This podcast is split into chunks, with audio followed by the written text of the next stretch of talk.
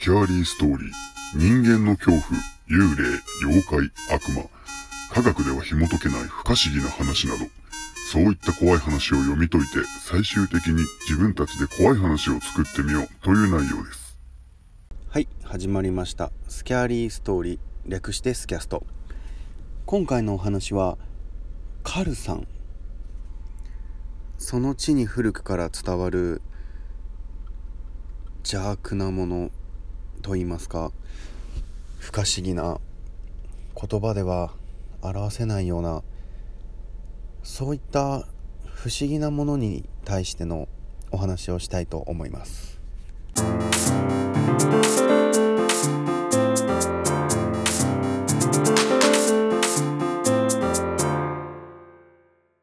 私には双子の姉がいます。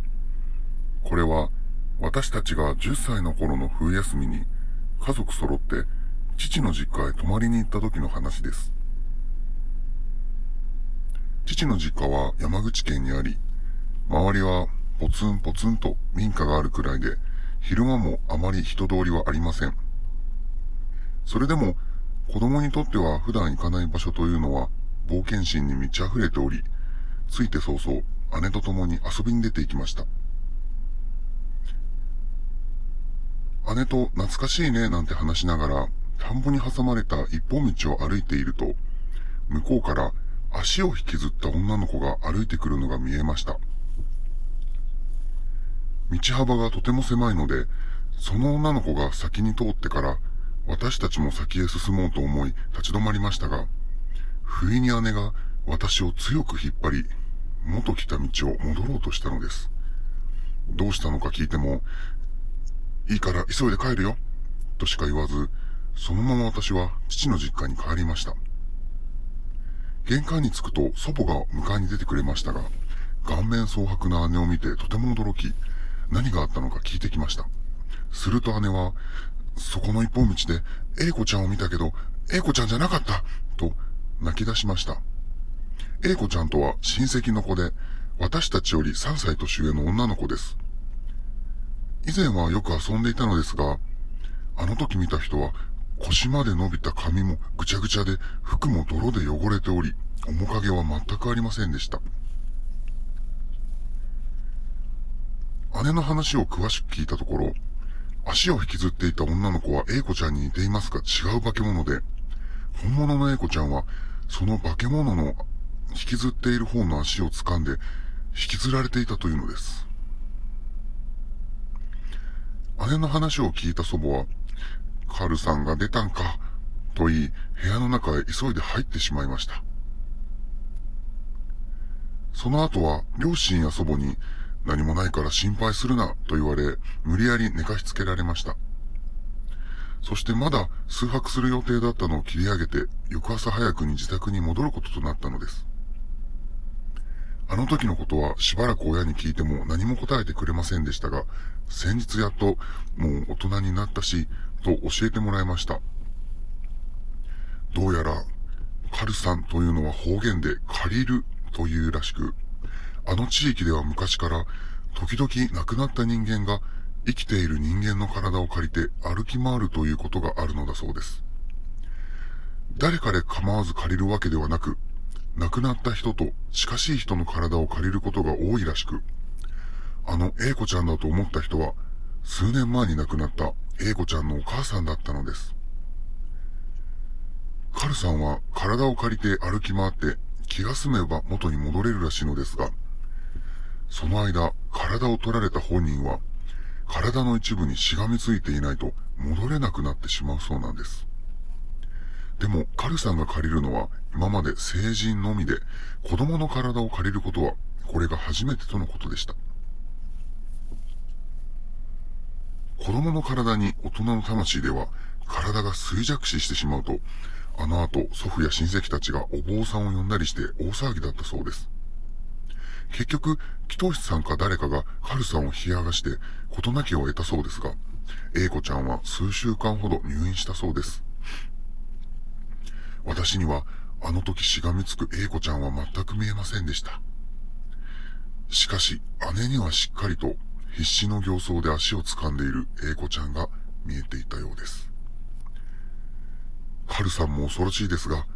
姉の知らない部分も垣間見えて怖くなった出来事でした。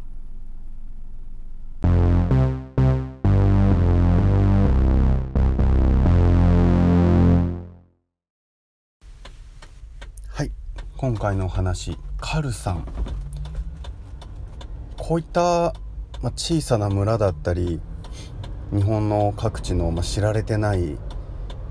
風習に近いんですかね。言い伝えだったり。そういった魔物妖怪。そういったものは実際にやっぱこういると思うんですよ。でも僕が思うにもともと人だったものが魂を失って何らかの形でそういった悪をもたらすものになっていくのじゃないかなって思うんです。で実際このカルさんっていうのも亡くなった人が生きている自分に近しい人っていうんですかね。近い人の体に乗り移る。体を借りる。そして体を取られてしまった人はしがみついていないと元に戻れなくなる。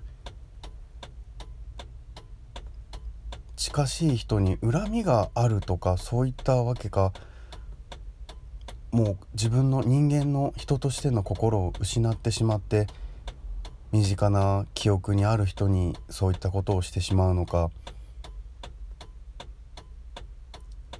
妖怪や魔物悪魔そういったものはこうもうやっぱり人という感情がないんですかね。まあ、そういった町や村の言い伝えだったりしきたりとかは結構オカルト系の話になってくるんでここではしないと思うんですけどエクソシストとかああいった悪魔払いとかあるじゃないですかああいうのがやっぱりそういった地域国がすごいこうなんだろう多いというか現象がすごい起こったりそういったものってやっぱりそういったものを信じている人たちがたくさんいてそういった考えで生きていた人たちが命を失った後にそのようなものにこう生まれ変わっていくのかなって思います。ちょっと想像なんですけど人は死んだら生まれ変わるっていう説もあるじゃないですか。それが必ずしもまた人間とは限らず動物や虫草花木そういったものもあれば僕たちがはっきりと目に見えないような認識できていないようなものに生まれ変わっていく人たちもいるんじゃないかなって思います。まあ、こういった不思議な話もいろいろと調べてまた詳しくお話ができればなと思いますでは今回のカルさんスキャストブックに綴りたいと思いますそういえばあの完全に忘れてたんですけど前回のいなくなった母の行方こちらもちょっと遅れましたがスキャストブックに綴りたいと思いますご視聴ありがとうございました